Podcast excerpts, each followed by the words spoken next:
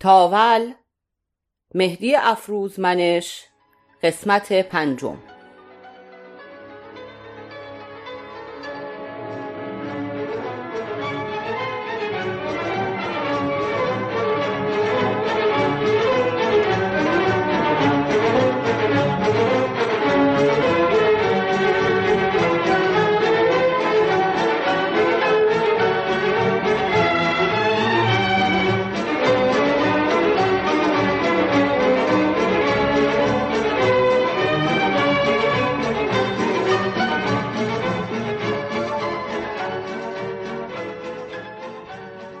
شلیک از وقتی یادم هست سوت توی محل فقط یک صدا نبود یا یک مهارت. یک جور زنگ خطر بود. هشدار یا چیزی شبیه این و برای همین سوت مخصوص خودمان را هم داشتیم. صداش که می آمد می فهمیدیم اتفاقی افتاده است. البته در استفاده از آن باید مراقب می بودی. یک جورهایی مثل زنگ بیموقع کلیسا یا اذان بی وقت بود. اگر به دروغ استفاده می کردی و متوجه می شدند حالت را می گرفتند. زدنش هم قلق خاصی داشت. اگر درست می زدی صدایی شبیه لنت ترمز تمام شده ماشین یا ترمز قطار می‌داد. صدایی که از خیلی دور هم شنیده می‌شد. آن روز هم معلوم بود صدا از دور می آید. آن روز جلوی آینه نشسته بودم توی مغازه قاسم سلمونی. البته آن مغازه همه جاش آینه بود و هر جا که می نشستی جلوی آینه بودی. رضا خوکی با تیشرت سفید و شلوار جین یخیش نشسته بود روی صندلی کنار پنجره و داشت موهاش را درست می کرد. همان صندلی چرمی بدون پشتی که قاسم مشتری ها را می نشاند و سرشان را می شست. برای قراری آماده می شد. تیشرت سفید مرا هم قرض گرفته بود تا با شلوار جین یخیش ست کند. عادت داشتیم لباسهای همدیگر را قرض کنیم. توی محل همه این کار را می کردند. حتی آنهایی که با احد اتو رفیق تر بودند برای قرارهای مهمشان کت و شلوار مردم را که داده بودند برای خشکشویی چند ساعتی از او قرض می گرفتند به شرطی که پول یک خشکشویی را بدهند و اگر لباس خراب شد هزینه اش را پرداخت کنند. قاسم داشت آماده می‌شد غذا بخورد. نمی‌دانستم سر ظهری کیست که سوت می‌زند اما گوشی دستمان آمد که خبری است.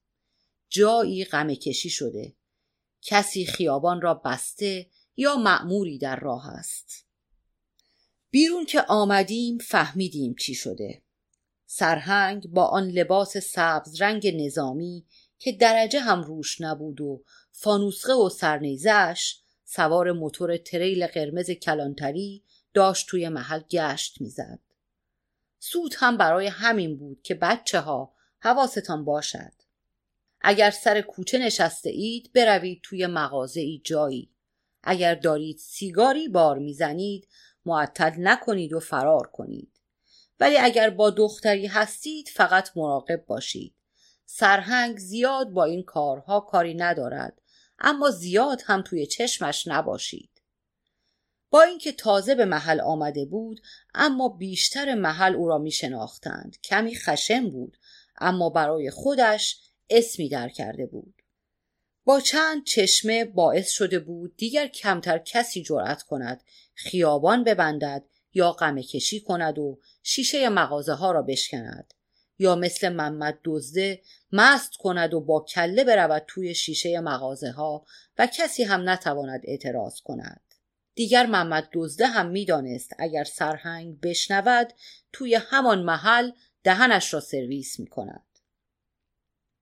محمد دزده کار اصلیش دزدیدن لوازم با ارزش از پشت وانت ها بود و می‌گفتند توی این کار رودست ندارد. یک موتور هوندا 125 داشت که با لنگ قرمز باکش را پوشانده بود.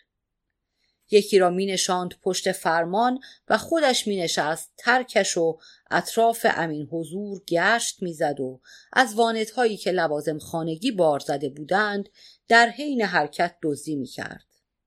به کارش می گفت ماشین رویی. خیلی زندان رفته بود. توی زندان داده بود کل پشتش عکس یک دختر با اسب خالکوبی کرده بودند. درست عین تصویری که آبجیم روی کوبلن دوخته بود و من و او خیلی دوستش داشتیم. خیلی ها حمام رفتنشان را طوری تنظیم می کردند که بتوانند توی حمام عمومی حسن آقا خالکوبی محمد را ببینند. اما او معمولا یا نمره می‌رفت یا با زیر پیراهنی توی حمام عمومی می نشست و فقط زیر دوش لباسش را می‌کند. جعفر که مثل همیشه توی دخمه نشسته بود پا نشد فرار کند یا خودش را جمع و جور کند انگار منتظر سرهنگ بود. سرهنگ هم توجهی به او نکرد. کلا به کسی توجهی نکرد. سرعتش مثل روزهایی که گشت می‌زد کم نبود. پشتش هم یک پاترول در حال حرکت بود. از مقابل ما رد شدند و رفتند داخل کوچه ای که به ده متری می‌خورد. جعفر هم آرام بلند شد و همان سمت رفت. فخری خانم زنبیل سبزی دستش بود و داشت رد می‌شد. سیف الله جیگرکی آمده بود توی درگاه مغازش ایستاده بود ببیند چه خبر شده.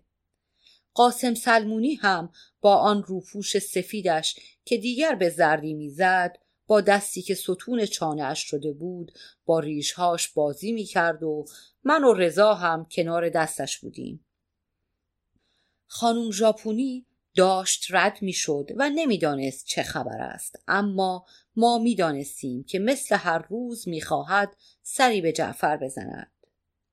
مشتبا و فروشنده خانمش که لباس زیر زنانه میفروخت و حتی ساعت ساز پیر کنار مسجد حضرت ابوالفضل هم بودند که به زور از آن مغازه زیر ایش خودش را کشیده بود بیرون.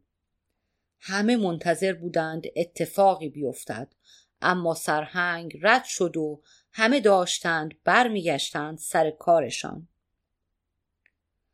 قاسم اما بر نگشت و زل زده بود به خانم ژاپونی که تند می‌رفت تا خودش را به جعفر برساند که مسیر سرهنگ را دنبال می کرد.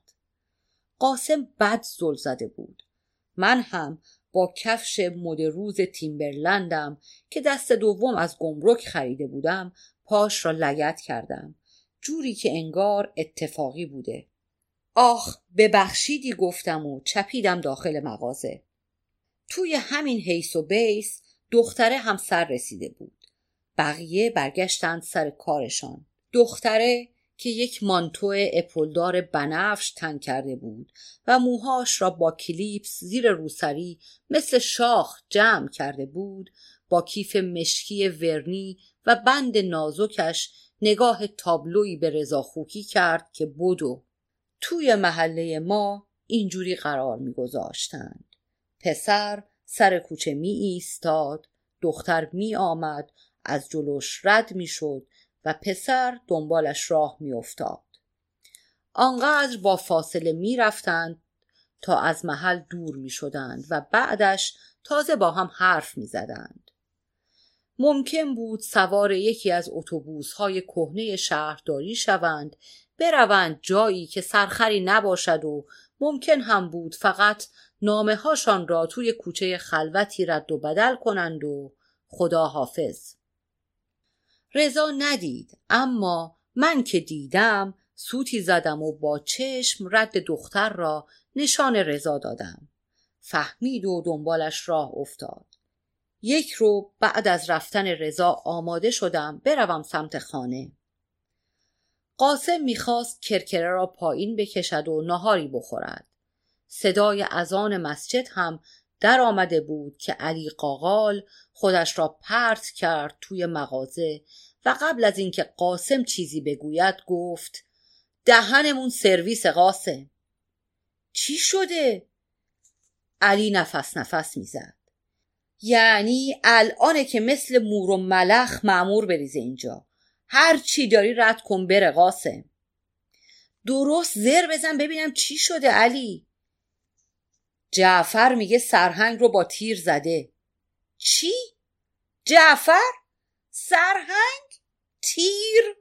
اسکلت کرده بابا نه غلط نکنم راست می‌گفت تمام سر و صورتش خونی بود من و قاسم خشکمان زده بود حرفهای قبلی جعفر به قاسم و اشرف و مجید از ذهنم میگذشت قاسم هم انگار داشت یادش میآمد که جعفر چی ازش خواسته بود. او هم مات نگاه بیرون می‌کرد.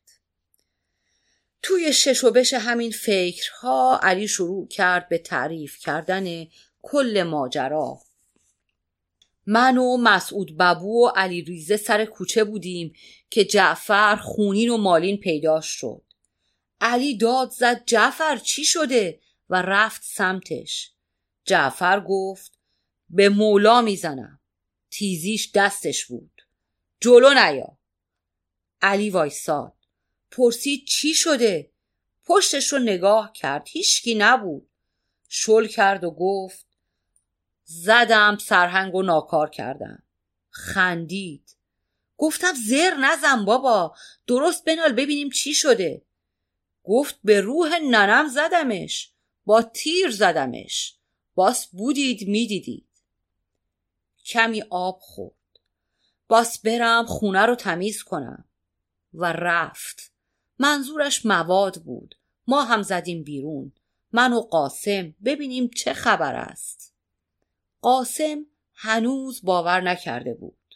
سر کوچه که رسیدیم همه دور عباس دختر جمع شده بودند. آقا موسا و حسن جیگرکی و یزدان نانوا و خیلی های دیگر. همه بیپرسیدند چی شده و عباس داشت توضیح می‌داد. سرهنگ رفته بوده ده متری دنبال یکی از سفری ها دو سه تا سرباز هم باهاش بودن.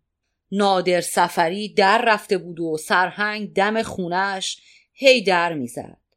من جنس پیشم بود. برگشتم جاساز کنم که جعفر رو دیدم. گفتم جعفر تو اینجا چی کار می‌کنی؟ باز میزنده تا. دمپرش نباش.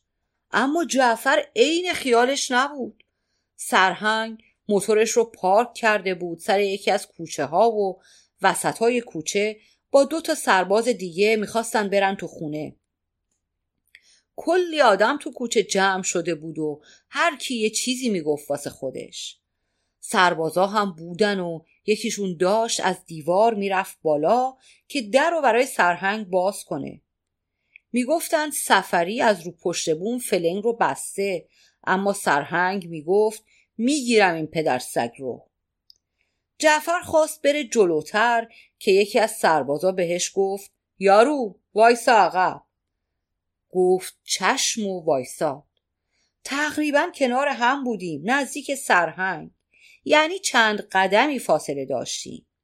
سرهنگ داشت با بیسیم حرف می‌زد و به سربازه هم می‌گفت زود باش.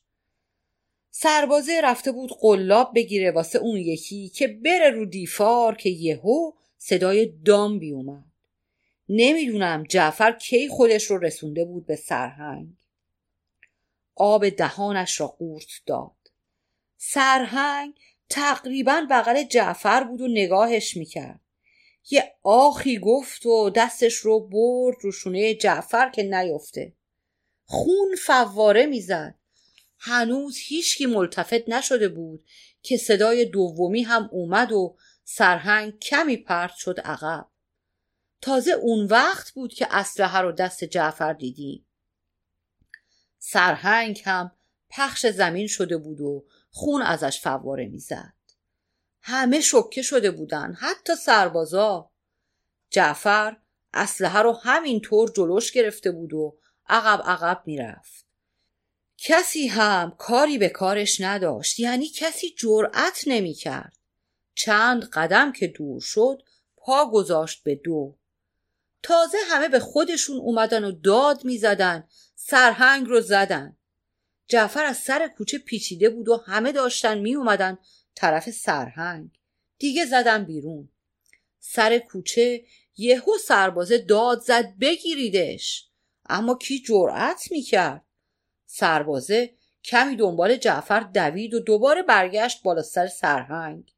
سرهنگ پهن زمین شده بود. دیگه اوضاع خیت شده بود. منم زدم به چاک. رسیدم دیدم علی قاقال و علی ریزه هم جعفر رو دیدم که رفته خونه. نیشش را باز کرد. ناکس عجب کاری کرد و خندید. آقا موسا چشم قره ای رفت و یوسف هم قرید. عباس خفه شو. آقا موسا یا ابوالفضلی گفت و دست به پیشانیش کوفت که چی کار کردیم پسره؟ بعد هم رفت دم خانه جعفر و زنگ زد و همزمان رو به پنجره طبقه بالا فریاد زد. جعفر در رو باز کن. جعفر با تو هم کر خر. جعفر بعد از چند بار داد و بیداد آقا موسا پنجره طبقه دوم را باز کرد و رو به آقا موسا یا کل جمعیت گفت امو بی خیال برو رد کارت. آقا موسا گفت عباس چی میگه جعفر؟ تو سرهنگ رو زدی؟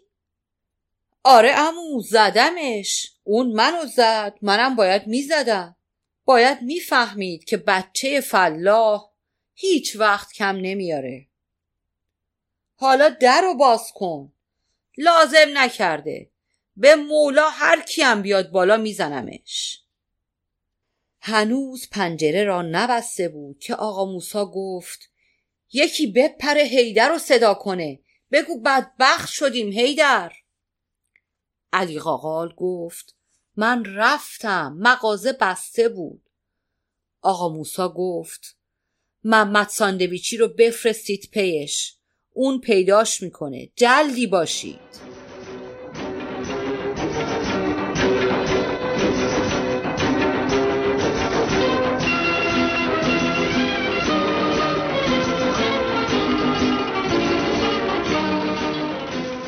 خانم ژاپونی.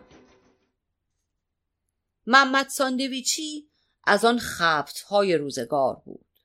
نه اینکه چاخان کنم یا از خودم در بیاورم. واقعا بود. همه توی محل از دستش آسی یا به قول مامان زله بودند. خیلی از دست من کتک می‌خورد چون داداشم محسن را زیاد می‌زد. سن و سالش بین من و محسن بود. به همین خاطر هم از محسن تر و قوی تر بود. او محسن را می‌زد و من بالاخواه محسن او را. وقتی میزدمش نه گریه می‌کرد نه داد و بیداد راه میانداخت. فرار هم نمی‌کرد. فقط توی خودش مچاله می‌شد و سعی می‌کرد ضربات زانو یا مشت مرا به روی شکم یا پشت کمرش قابل تحمل تر کند. آنقدر میزدمش تا خودم خسته می‌شدم. صداش در نمی آمد. من که دست بر می داشتم و چند قدمی دور می شدم شروع می کرد. فحش جانداری نسارم می کرد و مستقیم ظلمی می زد توی چشمهای من. اما فرار نمی کرد. برمیگشتم و باز میزدمش و این کار هر روز تکرار می‌شد. گاهی روزی دو سه بار. هیچ کس هم جلومان را نمی گرفت. بارها شده بود که موقع زدنش همسایه ها از کنار ما رد شده بودند یا مادرش از طبقه سوم نگاهمان کرده بود اما هیچ کدام هیچ چی نمی گفتند. یک بار نشد که مادرش شکایت مرا پیش مامان ببرد یا حمید برادر بزرگش که هم سن و سال برادرهای من بود به تلافی دست روی من بلند کند حد اکثر مادرش که توی محل به خانم ساندویچی معروف بود و دقیقا تا آرنجش علنگوی طلا داشت و همه انگشت هاش هم انگشتر طلا از طبقه سوم خم می‌شد روی نرده ها و به محمد فحش می‌داد. می‌دید که دارد کتک می‌خورد اما نه به من که به او فحش می‌داد. عادت داشت ته هر کلمه ای یا جمله ای که می‌گوید یک نه اضافه کند. می‌گفتند این لحجه زنجانی ها و قزوینی هاست من نمی‌دانم. از آن بالا خم می‌شد و به تعداد ضربه های من محمد را نفرین می کرد. به ترکی. صغیر قالیان. میراس قالیان. محمد گلوه. معمولا که نه همیشه هم بین قاب و لین یک مکس کوتاه می کرد و نه آخر را تا آنجا که نفس داشت می کشید. همسایه دیوار به دیوار ما بودند. در واقع ما بین ساندویچی ها بودیم. خودشان همسایه یک دیوار و خانواده جاریش هم همسایه دیوار دیگر. آنها هم ساندویچی بودند اما کم سر و صداتر. شاید چون به جای محمد یک دختر هم سن و سال او داشتند. ناهید به غیر از این مابقی چیزهاشان شبیه هم بود. به قول بچه های محل انگار کپ زده بودند از روی هم. پنج تا بچه، خانه سه طبقه، نمای خانه سنگ سفید، دست ها تا آرنج طلا، گردن بندهای بزرگ طلا، دست های هنابسته و حتی پیکان مدل پنجاه و چهار سفید یخچالی. به ساندویچی ها معروف بودند چون همه ساندویچی های محله فلاح یا مال این دو خانواده بود یا فک و فامیلشان مامان همیشه از آنها و به خصوص پسرهاشان به عنوان آدمهای نجیب یاد می کرد. البته همیشه محمد را جدا می کرد. خانه یک طبقه ما میان خانه های سه طبقه این دو خانواده که هیچ طبقه ایش هم مستجر نداشت بهترین موقعیت را برای دید زدن یا به قول خانداداشم سکیدن داشت اما مامان حواسش بود که حمید محرم یا صابر ساندویچی هیچ کدام این کار را نمی کنند. همیشه می گفت دیده است چند باری هم که اول صبح به پشت بام آمده اند تا دیده اند او یا خواهرهام توی حیات خواب هستند رفته اند تو و تا مادلهاف تشک ها و چادر شب مخصوص تابستان را از حیات جمع نکرده ایم برنگشته اند. قبل از برگشتن هم حتما مادر یا خواهرشان را فرستاده اند که مطمئن شوند مادر یا خواهر من توی حیات نباشند. محمد اما فرق داشت. چند باری انگار دیدی زده بود و مادرش هم مچش را گرفته بود. مامان و ما وقتی متوجه شدیم که خود خانم ساندویچی با یک ظرف غذا دم خانه سبز شد و با رنگ و روی خجالت زده کلی آیه قرآن ردیف کرد که خیلی شرمنده شده وقتی محمد را دیده که دراز کشیده روی پشت بام و مشغول دید زدن حیات خانه ماست. از مامان انکار که حالا بچه است و اشکال ندارد و از او اصرار که این چشم سفید آبروریزی می کند و او دایم نگران است که بزرگ شود چه کارش کند. اما بالاخره به توافق رسیدند و مراسم روبوسی و خداحافظی هم برگزار شد و چند دقیقه بعد با صدای جیغ و داد خانم ساندویچی بلند شد که صغیر قالین میراس قالین محمد بیزیم آبری میزی آپاردیان. محمد هم جیغ کشید تا اینکه از فریادهای دایان دایان خانم ساندویچی معلوم شد فلنگ را بسته و در رفته. محمد ساندویچی فقط و فقط از دست کتک های مادرش فرار می کرد. یک سیریش به تمام معنا هم بود. اگر چیزی می‌خواست تا نمی گرفت ولکن نبود. فرقی هم نداشت پول یا هر چی. یکی از سرگرمی های بچه های بزرگتر حتی خود حمید ساندویچی فرستادن محمد سراغ کسی بود. مثلا محمد را میفرستادند پیش حسن جیگرکی که داستان گوسفندی را بگوید که هر روز می آید و جگر می خرد یا پیش آقا مهدی سلدار که آن کفتری را که سیگار می‌کشد نشانش دهد. چند نفری بالاخره محمد را قانع می کردند که این قصه ها حقیقت دارد و بعد می ایستادند کنار و ریسه می رفتند از کلافگی و چه کنم چه کنم حسن جیگرکی و آقا مهدی. محمد ساندویچی را فرستادند دنبال آقا هیدر چون تنها کسی بود که از زیر سنگ هم شده پیداش می کرد و می آوردش منم به دو رفتم پشت بام خانهمان که با یک فاصله روبروی خانه جعفر بود.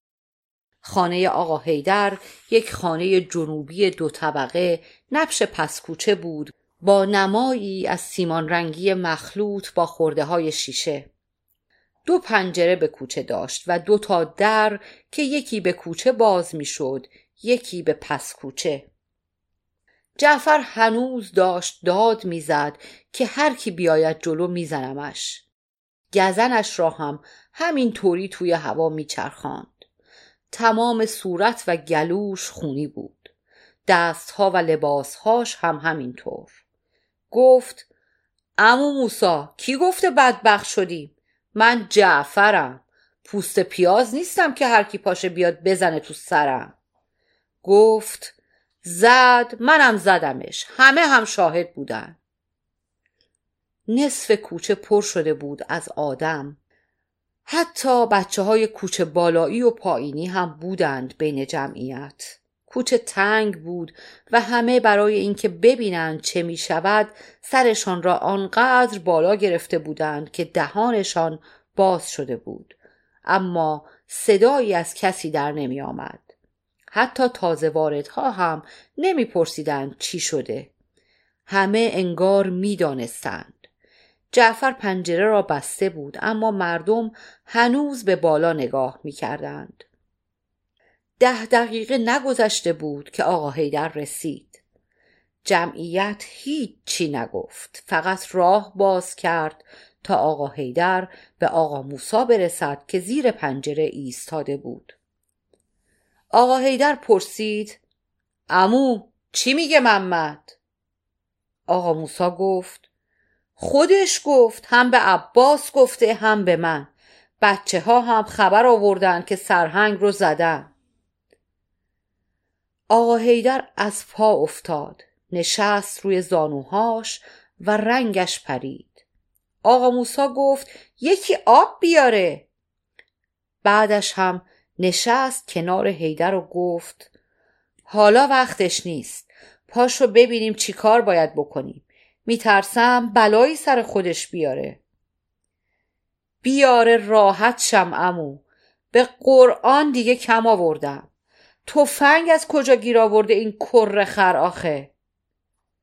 زبونت رو گاز بگیر پسر. زنت خونه است؟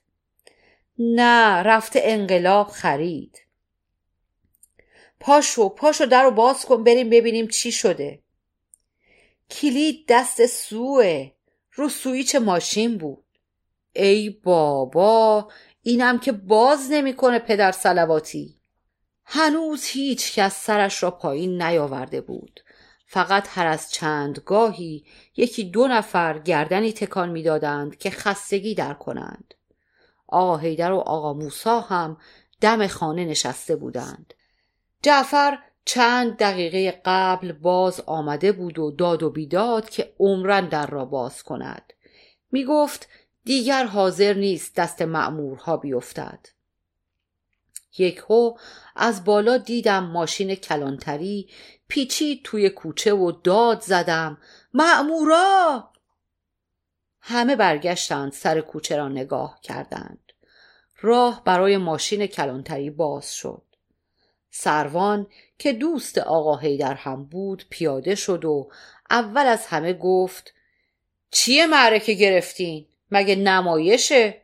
برین خونه هاتون ببینم بفرما آقا برو داداش مردم فقط یک قدم عقب نشستند سروان به آقا هیدر گفت شنیدی چه دست گلی به آب داده؟ آره منم تازه شنیدم چقدر گفتم بذار تو همون بیمارستان بمونه من که کف دستم رو بو نکرده بودم. دکتر هم که گفت خوبه حالش. حالا کجاست؟ بالا. در هم باز نمی‌کنه. بعد جور ترسیده خودشم. باز خوبه اینقدر عقل داره. کلید نداری مگه؟ نه دست زنمه اون هم خونه نیست. سروان برگشت رو به سرباز نزدیکش و گفت برو یک کلید ساز بیار. و برگشت رو به هیدر که کلیدساز کجاست این ورا؟ یکی از توی جمعیت گفت سر کوچه چهل و دو یکی هست. سروان بدون توجه به طرف رو به سرباز کرد و گفت شنیدی که؟ ده بود و لام هسته سربازه رفت پی کلید ساز سروان هم توی بیسیم یک چیزهایی گفت و برگشت پیش هیدر نمی‌دانم کی بود که داد زد. خانم ژاپونی اومد. همه برگشتند طرفش. خانم ژاپونی پیاده بود. شلوغی را که دید چادرش را سفت تر کرد و با تعجب از لابلای جمعیت به سمت خانهاش حرکت کرد. آقا را دید و شروع کرد به حرف زدن. آقا هیدر دستش را انداخت روی شانه هاش و او را با خود به سمت خانه کشید و همزمان به ژاپنی پرلکنتی بنا کرد به حرف زدن. با هر جمله چهره خانم ژاپنی غمگینتر و حراسانتر می‌شد. چادرش تقریبا ول شده بود روی سرش. آقا هیدر هم انگار همزمان با تعریف کردن تازه داشت می‌فهمید چی شده. از هیجان به نفس نفس افتاده بود و همزمان با آخرین جمله از پا افتاد روی زانوهاش و بنای گریه کردن گذاشت. شک ندارم کسی آقا هیدر را به آن حال ندیده بود. حالا خانم ژاپونی بود که آرام مقابلش نشست. دستش را گذاشت روی شانه هیدر و آرامتر از قبل چیزهایی به آقا هیدر گفت. در این حیث و بیس سروان گفت هیدر کلیدا رو بگیر ازش. آقا هیدر حتما به ژاپنی همین را گفت که خانم ژاپنی جواب داده بود خودم می آورمش پایین. و آقا هیدر هم به سروان گفت. سروان شروع کرد قرقر کردن که یک هو خانم ژاپنی برگشت طرفش. انگار فهمید چه می‌گوید. برگشت و درست رو به روش ایستاد و با اخم نگاهش کرد. سروان یکه خورده بود. پلک نمی‌زد در آن چند ثانیه و تازه بعد از برگشتن خانم ژاپنی بود که به خودش آمد و برگشت سر وقت بیسیمش خانم ژاپنی در را باز کرد رفت تو و در را بست. سرها باز بالا رفت و سکوت شد. از سنگ صدا در می آمد. از این مردم نه.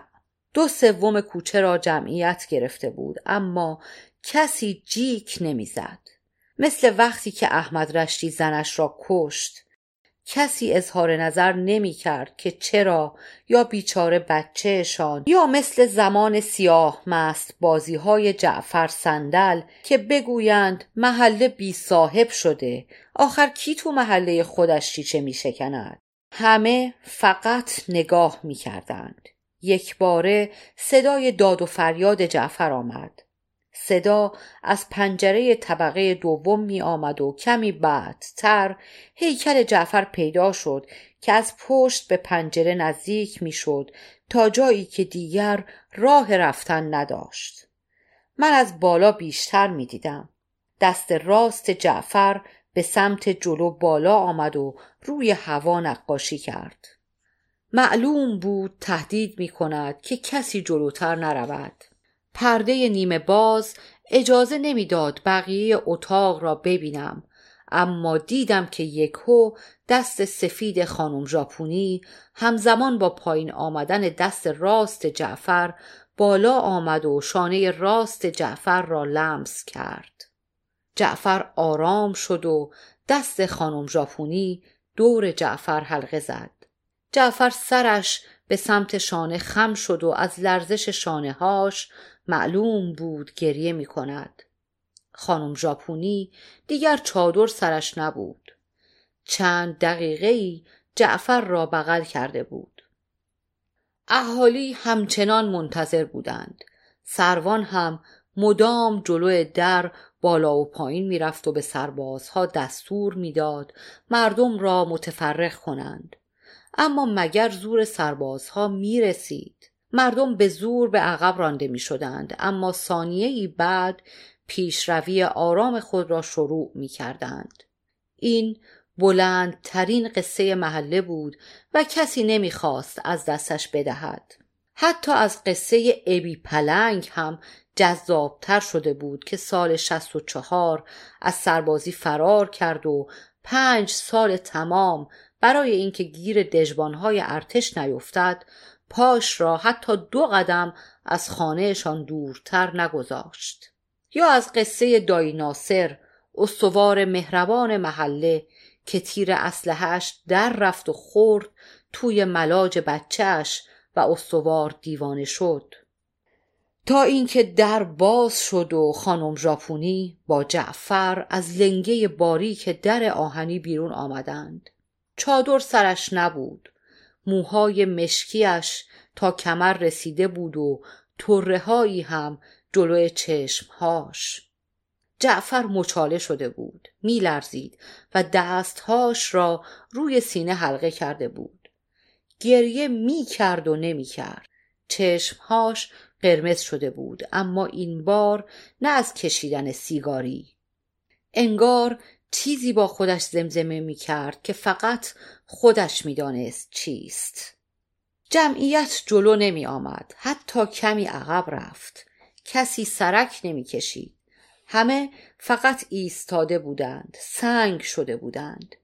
فخری خانم گریه می کرد آقا موسا هی پشت دستش می زد آقا هیدر فقط نشسته نگاه می کرد سروان به سمت جعفر خیز برداشت و سربازها هم اما قبل از اینکه دست سروان به جعفر برسد دست خانم ژاپونی به جعفر رسید و با نگاهش انگار از سروان خواهش کرد بگذارد او بیاوردش. سروان عصبی بود خیلی زیاد اما خانم ژاپونی فقط توی چشمهای سروان نگاه کرد. فقط نگاه کرد. جمعیت هم نگاه می کرد. سروان کمی آرامتر شد و مثل سربازی ایستاد. خانم ژاپونی دستهاش را آرام پایین آورد و دور صورت جعفر گرفت. کمی بالاترش آورد و همان نگاه را به جعفر انداخت. چند ثانیه یا یک دقیقه. جعفر جان گرفت. همراه خانم ژاپونی دو قدم برداشت. خانم ژاپونی در ماشین را باز کرد. جعفر جدا شد. در را کشید سمت خودش و جعفر سوار شد. اما نه قبلش باز همدیگر را بغل کردند. این بار جعفر بود که پیش قدم شد و قبل از سوار شدن چادر گلی خانم ژاپونی را از روی شانههاش برداشت و نیم دایره چرخاند و روی سر زنداداشش انداخت. خانم ژاپونی اما دیگر با دو انگشت سبابه و شستش لبه های چادر را به هم ندوخت و چادر را تا جلوی پیشانی جلو نکشید که بعد لبه های اضافه را بدهد تو و دقیقا زیر چانه گردنش به هم بچسباند. این بار گذاشت که چادر از روی موهاش بلغزد تا روی شانه هاش. لبخندی به جعفر زد و در را آرام بست و دوباره همان نگاه به سروان. سربازها هم سوار شدند. ماشین چراغ زنان از پیچ کوچه پیچید. مردم انگار تازه به خود آمدند. هر کسی سر چرخاند و آشنایی برای حرف زدن پیدا کرد و غریبه ها هم رفتند که به دیگران بگویند.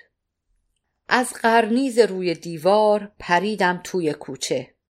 خانم ژاپونی چند ثانیه ای دنبال ماشین نگاه کرد و بعد برگشت پیش هیدر که هنوز روی زانوها نشسته بود.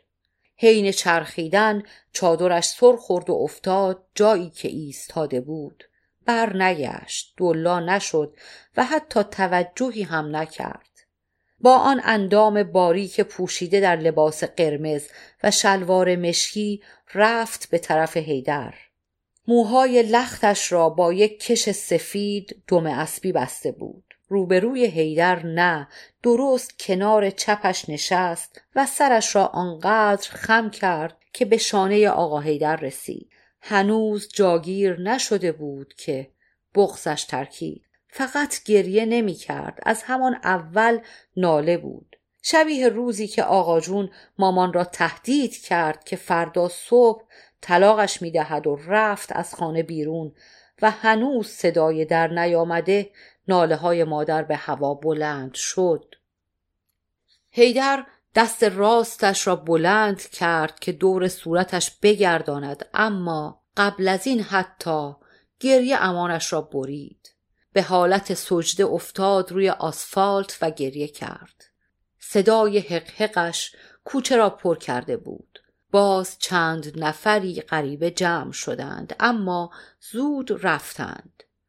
نمایش تمام شده بود اما بچه های محل ماندند. آقا موسا عباس دختر پپیلی فخری خانم مرزی خانم مامان سکین خانم خال اشرف علی گولاخ جعفر صندل حسن جیگرکی جعفر جنی و خیلی های دیگر.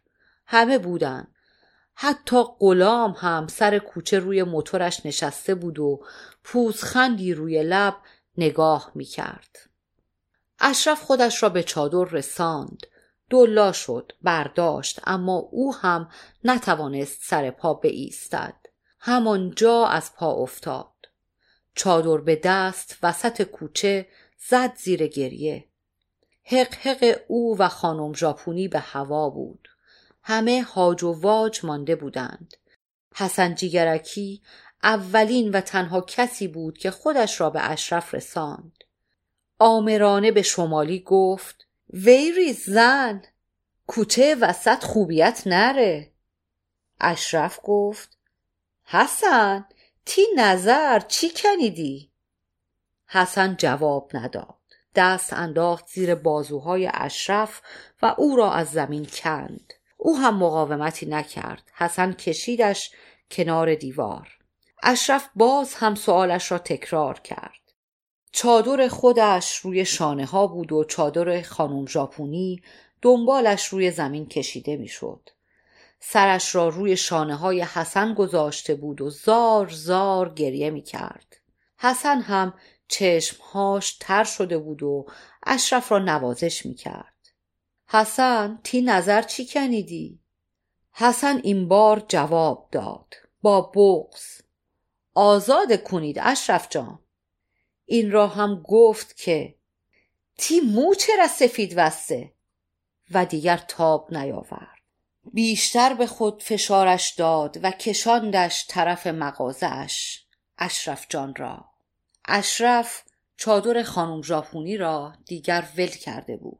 محله تا آن جایی که به خانم ژاپونی و آهیدر دید داشت از آدم خالی شد حتی آنها که کار نداشتند به خانه رفتند یا سرهاشان را از پنجره کردند تو که نبینند خانم ژاپونی را که بیهجاب است و آقا هیدر را که گریه می کند. کوچه شده بود شبیه اندرونی خانهشان. فقط خودشان دوتا بودند. من هم و منی که باید می‌رفتم. تا کی در کوچه بودند نمی‌دانم.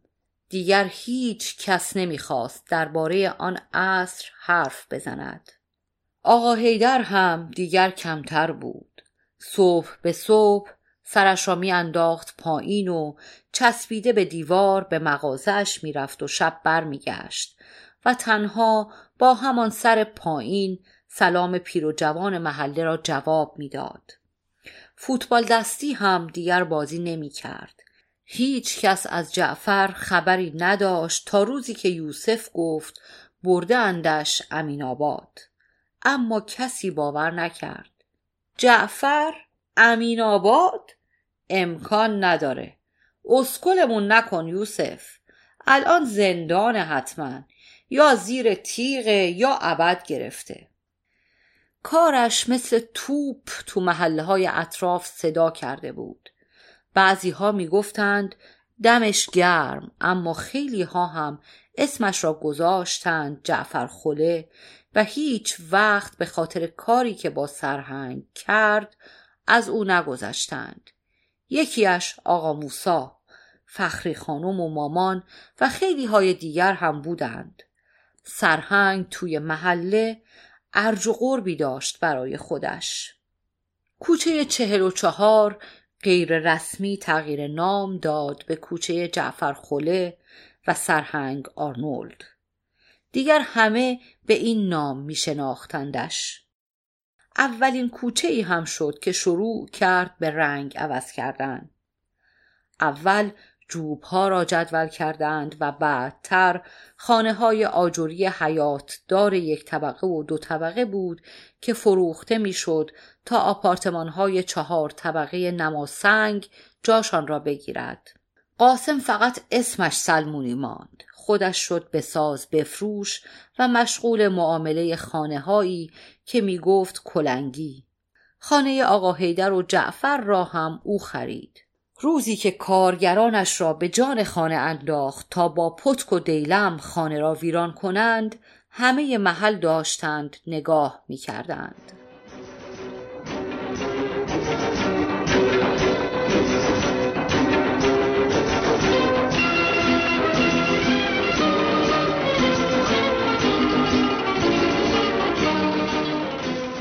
تاول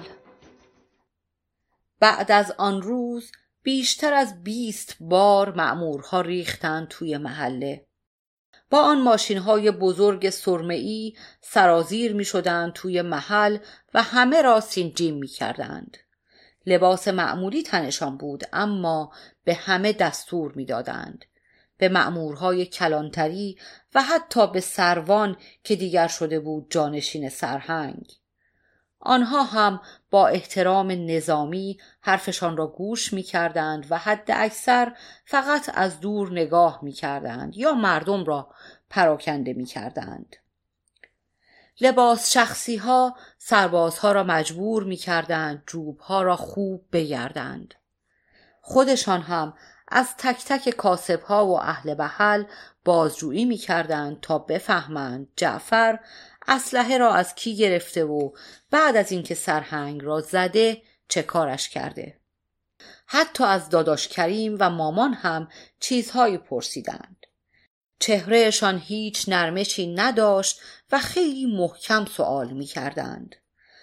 از بچه ها سوال نکردند و شاید برای همین بود که هرگز نفهمیدند من می‌دانم اسلحه را سفری ها به جعفر رساندند و اسلحه هم پیش پپیلی است خود پپیلی بهم گفت و حتی اجازه داد بهش دست بزنم به جاش من هم باید مسائل ریاضیش را حل می کردم. اسم پپیلی هم جعفر بود اما کسی از آن استفاده نمی کرد. همه صداش می کردند پپیلی. او هم ناراحت نمی شد. قبول کرده بود پپیلی باشد. اما چرا پپیلی هیچ کس نمی‌دانست؟ حتی یک بار از داداشم پرسیدم. او هم نمی‌دانست و فقط شانه بالا انداخت و گفت شاید همان هپلی باشد. هپلی کاملا برازنده پپیلی بود. بس که این پسر دایم توی جوب آب و لابلای لجنها سیر می کرد.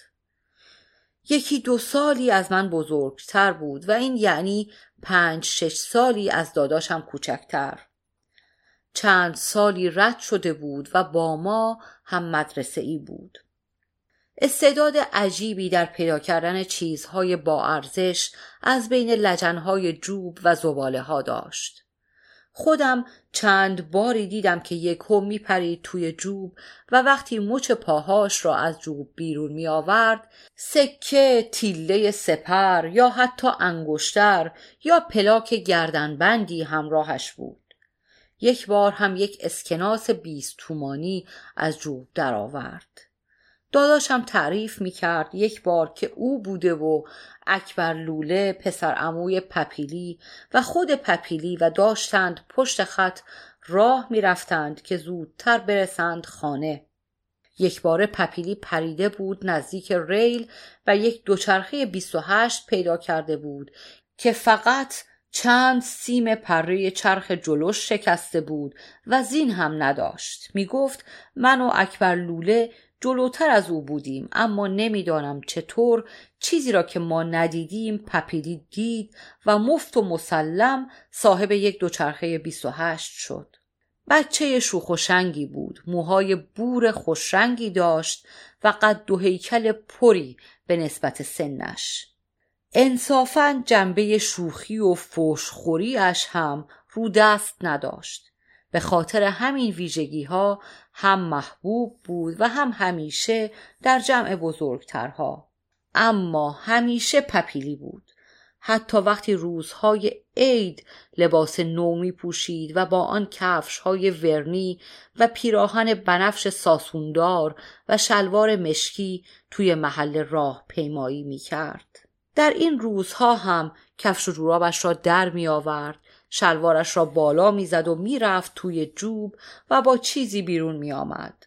عاشق این کار بود و اصلا براش مهم نبود پشت سرش چه حرفهایی می‌زنند. یک جعبه معروف داشت که توش همه چیزی پیدا می‌شد. خیلی وقتها بچه ها را جمع می کرد توی حیات خانهشان و در جعبه را باز می کرد. یک نمایش عمومی بود برای هر کسی که خریدار چیزی بود. جعبهش آنقدر معروف بود که حتی بزرگترها هم آن روز به حیات خانهشان سری می‌زدند. خیلی چیزها می‌شد خرید. تیله های سپر شیشه ای برای محمد ساندویچی.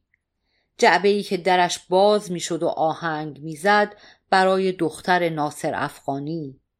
ترمبه دوچرخه برای زوغلی صندلی تاشو پارچه‌ای برای حسنجی گرکی و پشت پرده عکس های آنچنانی برای ما یا کمی بزرگتر از ماها پپیلی در واقع علکی توی جوب ها یا وسط زباله ها نمی پرید. از این راه پول در می آورد. محله یا بالا شهر و پایین شهر هم براش فرق نمی کرد. دوست نزدیکش هم جعفر بود. جعفر جنی کسی که همقد و هیکل پپیلی بود اما برخلاف او موهاش نه بلند که زرد زرد بود و چشمهاش رنگ شیشه.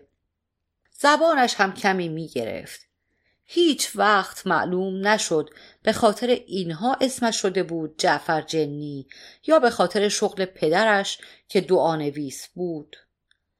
پدرش آنقدر اسم و رسم داشت که می‌گفتند از بالاهای شهر هم مشتری دارد. انواع و اقسام دعاها را می نوشت دعای بخت باز کنی انداختن مهر زن در دل شوهر آینه بینی برای پیدا کردن پول یا طلای گم شده شکستن تلسم چشم زخم یا هر چیز دیگر و توی همه این کارها جعفر دستیار اولش بود. پپیلی و جعفر جنی به یک چیز دیگر هم معروف بودند. بالا شهر شناسی. وقتی حرفی درباره بالا شهر می‌زدند کسی روی حرفشان حرف نمی‌زد. مثلا پپیلی وقتی تعریف می‌کرد بالا شهر خانه ها حیات دارند اندازه این کوچه یا چیزهای نوع نو را جای آشغال بیرون میریزند کسی نبود بگوید نه. حتی آقا موسا و جبرئیل و یزدان یک جورهایی پیشرو مد در محله هم بودند. مثلا اولین کسانی بودند که پشت مو گذاشتند. همه متلک ها و غیره را هم به جان خریدند تا تازه یک سال بعد بچه های محل شروع کردند به پشت مو گذاشتن اما آنها دیگر پشت مو نمی گذاشتند و موهاشان را با سشوار و بیگودی لوله می کردند بالا و شلوار مخمل ساسوندار گشاد می پوشیدند و باز هم فحش و متلک تحمل می کردند. باز وقتی همه شروع کردند شلوار گشاد پوشیدن و موبالا دادن پپیلی و جعفر بودند که شلوارلی کلاسیک می پوشیدند و موهاشان را تیفوسی می زدند. خلاصه که همیشه چند قدمی جلوتر بودند. پس فردای روزی که جعفر سرهنگ را با گلوله زد پپیلی من را انتخاب کرد که راز بزرگی را بگوید شرطش هم این بود که ریاضیهاش را حل کنم. اما من فکر می کنم بیشتر به این خاطر بود که باید رازش را به کسی می گفت. رازهای پپیلی حتی وقتی نمی گفت بزرگند برای اهالی محل شنیدنی بود. چه برسد به این بار که جان مادرش را قسم خورد که رازش خیلی بزرگ است. چشم بسته قبول کردم. آرام مرا به خانه برد. در انباری را باز کرد و بعد از باز کردن چهار قفل روی جعبه فلزی که کلیدهاشان داخل گردنبندی گردنش بود اسلحه را نشانم داد. دهانم خشک شد چشمهام گرد. شک نداشتم که هفت تیر واقعی است. حتی وقتی لمسش نکرده بودم. پپیلی اهل خالیبندی نبود. اسلحه را داد دستم و گفت خیلی مراقب باش. اسلحه سرد بود خیلی سرد و سنگین. بالا و پایینش کردم و مثل فیلم ها خواستم بگیرمش جلوی چشمم و نشانه بگیرم که داد زد. چی کار می‌کنی اسکل؟ پره! اسلحه را لای دستمال پیچید و گذاشت توی جعبه. بیرون که آمدیم گفت تفنگ جعفره. از زیر پل پیداش کردم. تازه فهمیدم چرا معمورها پیداش نکرده بودند. به جان مادرم قسم خوردم که به کسی نگویم و نگفتم. خودش هم نگفت و هرگز هم آن را برای فروش نگذاشت.